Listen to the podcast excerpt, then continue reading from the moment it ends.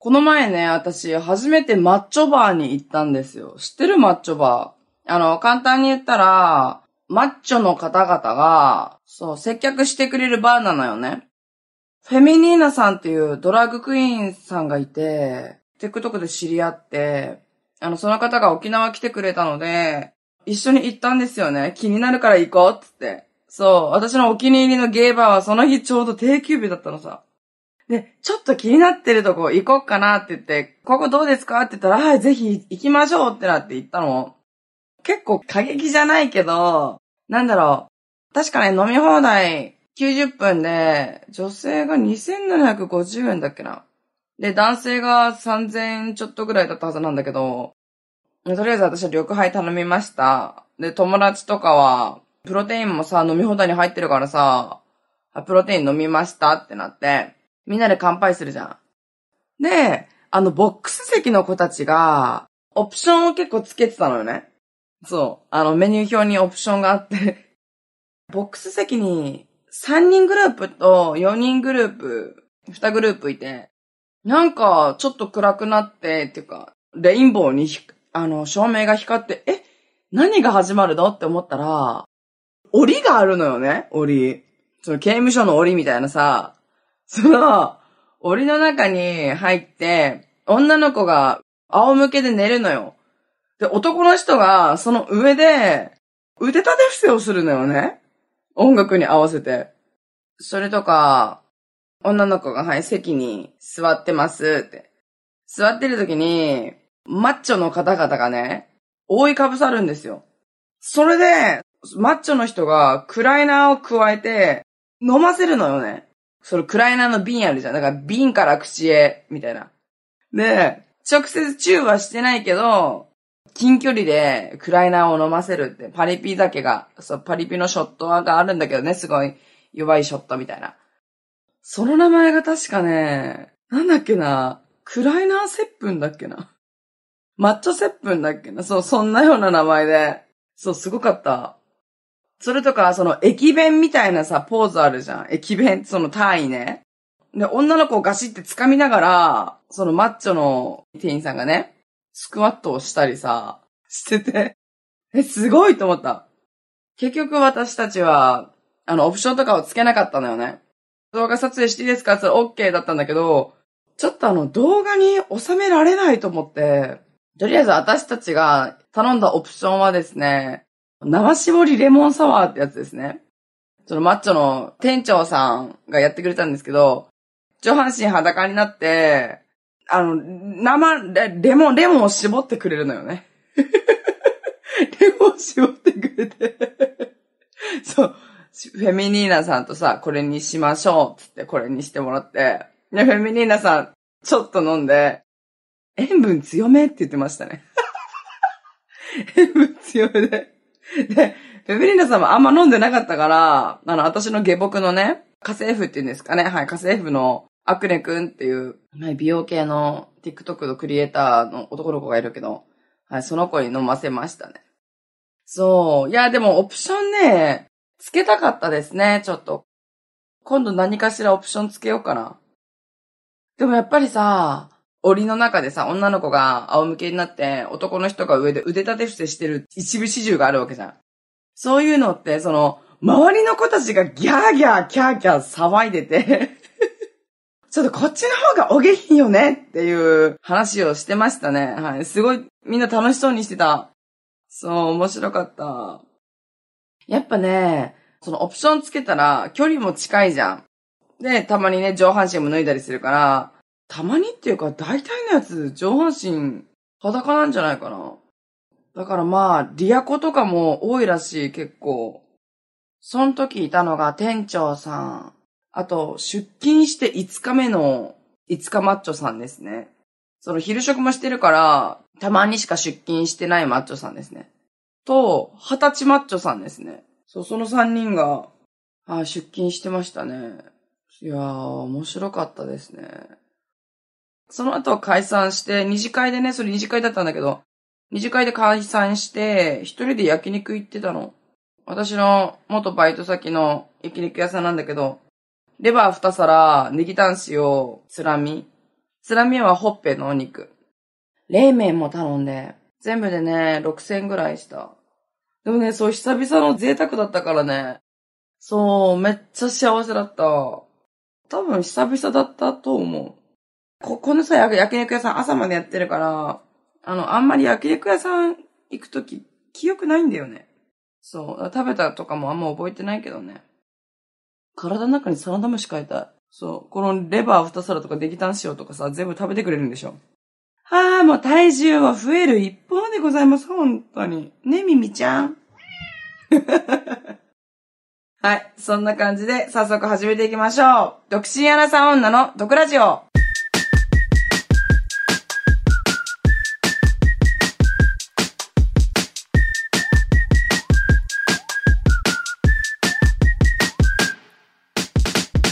どうも、リーサです。この番組は、独身アナサー女の私、リーサが、不満や愚痴のような毒をリスナーさんと一緒に発散していく番組です。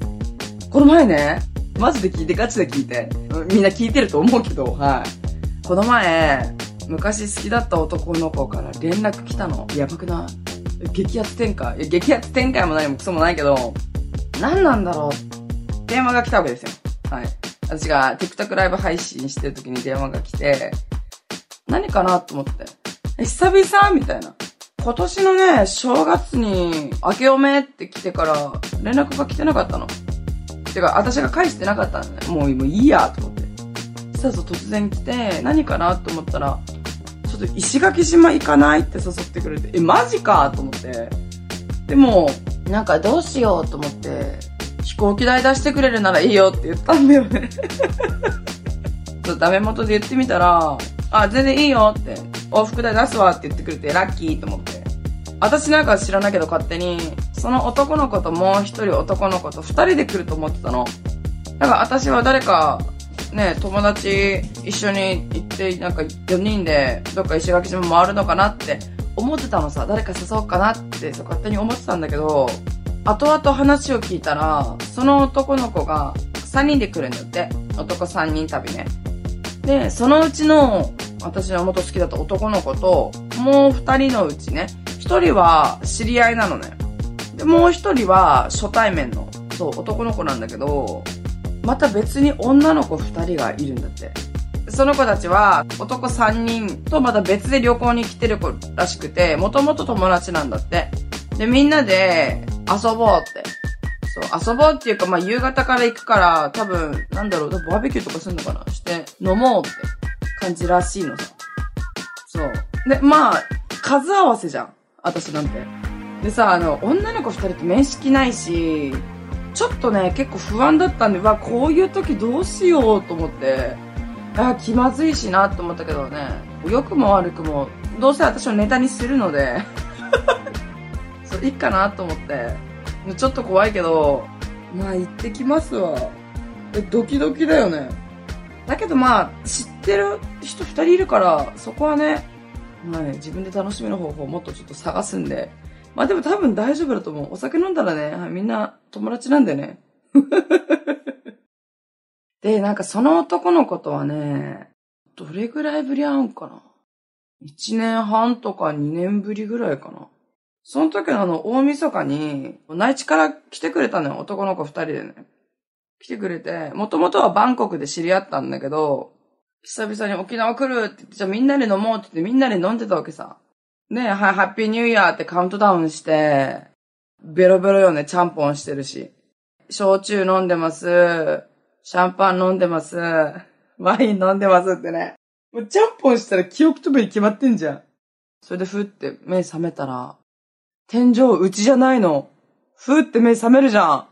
いつもの天井じゃないの。隣見たら、男友達がいるわけ。はぁどういうこと？って思って。はぁってなるじゃん。えごめん、うち、記憶なくしてたよねって。なんか言ったんだよ。え、ごめん、マジで最悪みたいな。そしたら、あ、いいよってなんか潰れてたから、俺の部屋に運んだみたいな。言ってて、で、その時私、その飲み会でその、大晦日から元旦の飲み会に好きな男の子が来てくれてたの。その時好きだった男の子は、まあ年上の大型の男の子なんだけど、なんかクリスマス誘ってもさ、え、ホームパーティー行くからちょっと行けないとかさ、え、クリスマスイブは？って言ってもその日もちょっと用事ある？って言ってたからもういいわと思って。はぁ？と思って。せっかく私様が誘ってやってんのにって思って。でもダメ元で、大晦日よかったら那覇のね、国際通りで飲んでるからよかったら連絡して、よかったら来てってみんなで飲んでるからって。さ、まさかも来てくれて、え、めっちゃ嬉しいってさ、キュンじゃん。キュン案件じゃん。そう、それですごい嬉しくて、なんかいっぱい飲んじゃったんだろうね。だから、私潰れてやばい。なんか別に男の子って意識してない男の子と一緒に帰った図になってるぞと思って。めっちゃショックで。そういう感じになったから、その、その時好きだった男の子は、脈なしじゃんもちろん。脈ありだったら、え、なんか俺が返すとか、なるじゃん。まあでも今考えたらね、その時好きだった男の子のバーで飲んでたから、そうもいかなかったのかなとも思ったけどね、ちょっと都合よく解釈しすぎだよね、こういうの嫌だよね。私の悪い癖。良くも悪くも。自分都合で、ね、解釈しちゃうわけよ。で、まあ、最悪と思って、とりあえず、まあ、死ぬほど二日酔いなわけさ。ガチでしんどいと思って。まあ、いいわ、と思って。とりあえず、水飲ませてもらって、味噌汁もちょっともらって、はい、全部または、吐きました。うえーって言いながら、吐いたわけよ。しんどいと思って。まあ、別に好きな人じゃねえし、まあ、どうでもいいやって思ってたんだけど、話していくうちに、その人とね、二日酔いで一緒にちょっと話したんだけど、なんかね、私のことを全肯定してくれるんだよ。いや、髪の毛ボサボサだから嫌だって言ったら、え、全然綺麗だよ、みたいな。可愛いよは言ってくれないけど綺麗だよって言ってさ。何が綺麗なの？え、キラキラしてる私。ほんと。マジひねくれるわ。でも思い返せば、その飲んでる時もさ、最初私一人と、その男友達二人の三人で飲んでたから、鼻綺麗だねとか、他になんかどっかを褒めてくれて、あ、ありがとうみたいな。嬉しいありがとうみたいな感じで、特に気にも留めてなかったんだけど、思い返してみたら、すごい褒めてくれてる男の子だなって思って、その時グッと来たというか、え、ちょっと待って、なんかこの人いいかもみたいな。え、でも年下 A 型男子だしなと思って、うち、興味ないみたいな感じだった、ごめん、最低だよね。マジ私最低だわ。まあでも、そんなこんなで、え、この人ちょっといいかもみたいな。あのね、スラッとしてて、身長もね、180センチぐらいで、高身長なのさ。で、その時ね、私嫌いだったの。その、マッシュの男が。なんか、マッシュの中くしゃくしゃってしてる。なんか意識したらさ、男ってかっこよく見えるじゃん。TikTok のさ、音源でもあるじゃん。かっこいいから好きなんじゃない？好きだからかっこいいんだよみたいなさ。わかる？好きになったらちょっとかっこよく見えるんだよな、これ。この病気に名前をつけるとしたら何？知らね。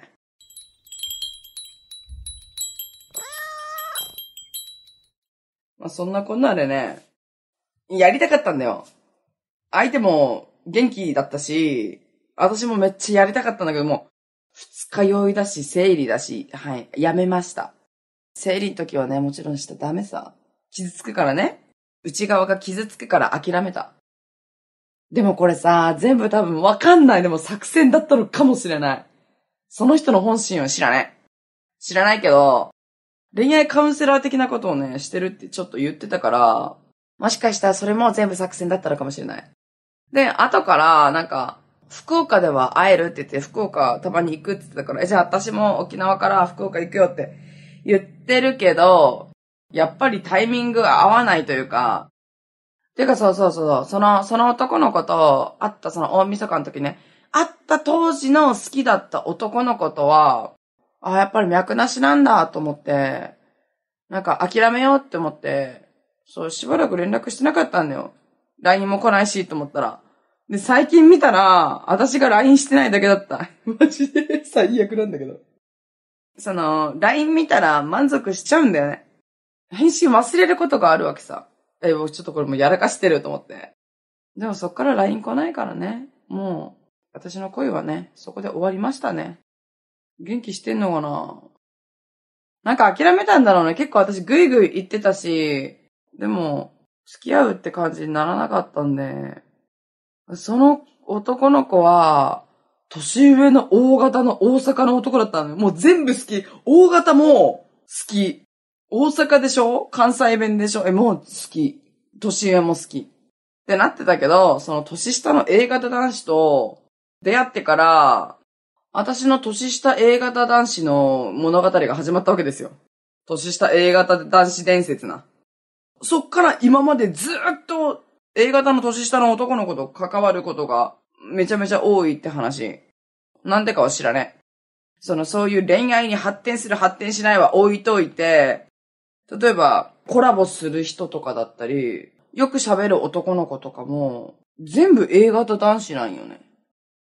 もしかしたら隠れ O 型いるかもしれない。え、マジ O 型の男子って良くない？前も言ったけど、もうめちゃめちゃ言ってるけど、はい、そんな感じでした。まあね、そういうちょっと話かなりずれたんだけど、その男の子から旅行誘われたから結構嬉しかったんだよね。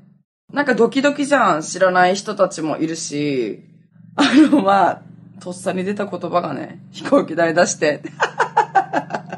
まあ、いいよね。いいよね。まあ、それでウィンウィンだったらいいから、私も、ね、ちょっと頑張ります。いろいろと。その、ゲームとか持ってこうかな、なんかね。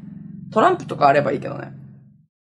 しかもそうそうそう、なんか、その後から女の子来るって聞いたから、完全女子側アウェイじゃん。あの、合コンとかだったら結構、ポツンって取り残されたり、なんかする時もあったから、結構ね、ちょっと怖いんだよね、そういうのって。そういう時は店員さん側に回って、え、ちょっとな、何飲みますか？とか、そういう風にやってるけど、まあ、しんどいよね。で、ゲストハウス取ろうって思ったの。そう、思ったんだけど、こっちはこっちでゲストハウス取るねって言ったら、別荘みたいな。別荘というか、その一棟貸しの、あの、まあ、別荘みたいなところ。豪邸じゃないけどさ、男三人で泊まるのあれだからって、よかったら泊まりなっつって、めっちゃ広いし、寝室も多分三つぐらいあるんじゃないかな。その男三人で料金払ってるから、もう好きに泊まってって、好きに使ってって言ってくれたからラッキーと思って。まあ、とりあえずそれは楽しみだね。でも、こっからね、どう進展していくか。ま、進展しないけどね。じゃあ、ライブ配信の時にめっちゃ言われるの。これから進展するかどうか楽しみだねって。絶対ないから100%ない。言い切れる、これは。なんで言い切れるかと言ったら、その最後会った時と比べて、私マジ体重が7キロぐらい増えてんのもう最悪なんだけど。この1週間ぐらいで7キロ落とせる無理です。はい、リバウンドしますね。いや、無理だけどさ、怖いな、どうしようね。どうしたらいい？助けて、本当に。お菓子美味しいんだけど、え、今日もさ、さっき私沖縄から着いたの、実はね。そう、東京行ってて、じゃあ沖縄に着いて、旅行行ってたからさ、帰ってきてコンビニ寄って、この、 Spotify ポッドキャストのね、台本をコピーするわけさ。そう、いつもコンビニでコピーしてるから。その時に、フィッシュフライと、デザートなんかパフェみたいの、小さいパフェみたいの二つ買っちゃったのどうしたらいい？マジで。え 私の、え、マジでさ、私の食欲底なしなんだけど、マジでどうしたらいい？まあ、明日、明後日ぐらいに、生理来るかもしれないから、その、それもあると思うけど、まあ関係なく私はずっと食欲やばいんですけど、なんかさ、二日前に生理来たと思ったら、アナルから出てた血だった。なんか5日間ぐらいうんち出てなくて、久々に出したわけさ。旅行の時ってうんち出ないからさ。硬かったわけ。本当にびっくりした、本当に。梅干しの種出てきたと思ったわ。意味わかんない、マジで。まあね、どんな旅だったかまた後日、あの、話そうと思うので、皆さんよかったらね、楽しみにしててください。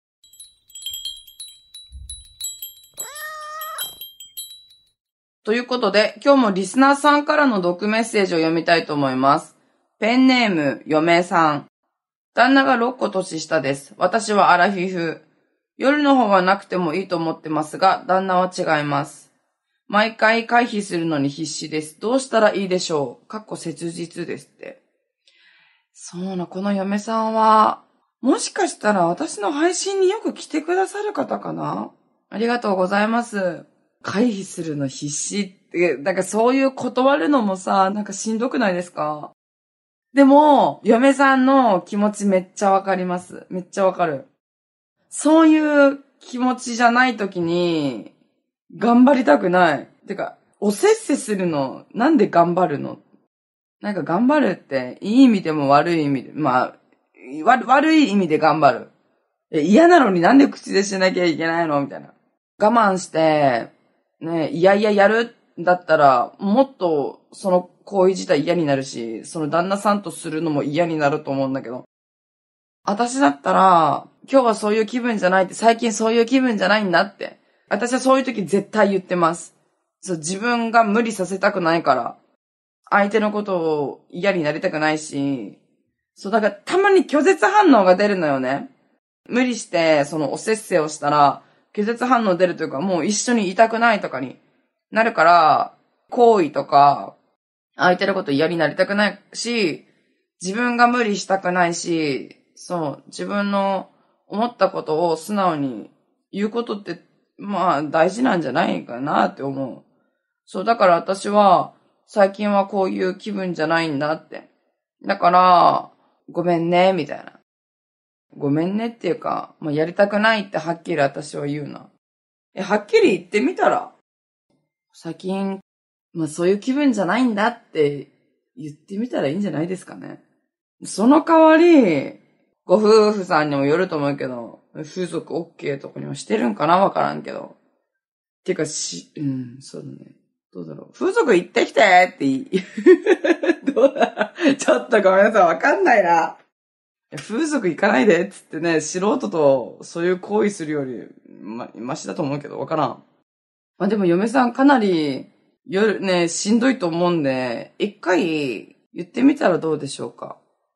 旦那さんもなんでだろう俺嫌われたかなって、もしかしたら思ってると思うから、そう、言わないとわかんない人いるしね。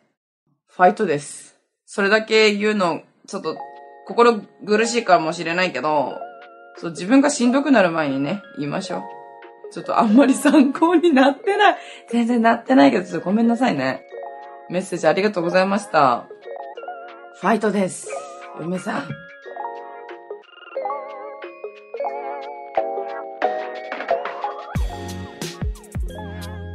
こんな感じで、このポッドキャストではリスナーのみんなの毒も浴びたいと思ってるので、メッセージを募集してます。概要欄にあるフォームから送ってね。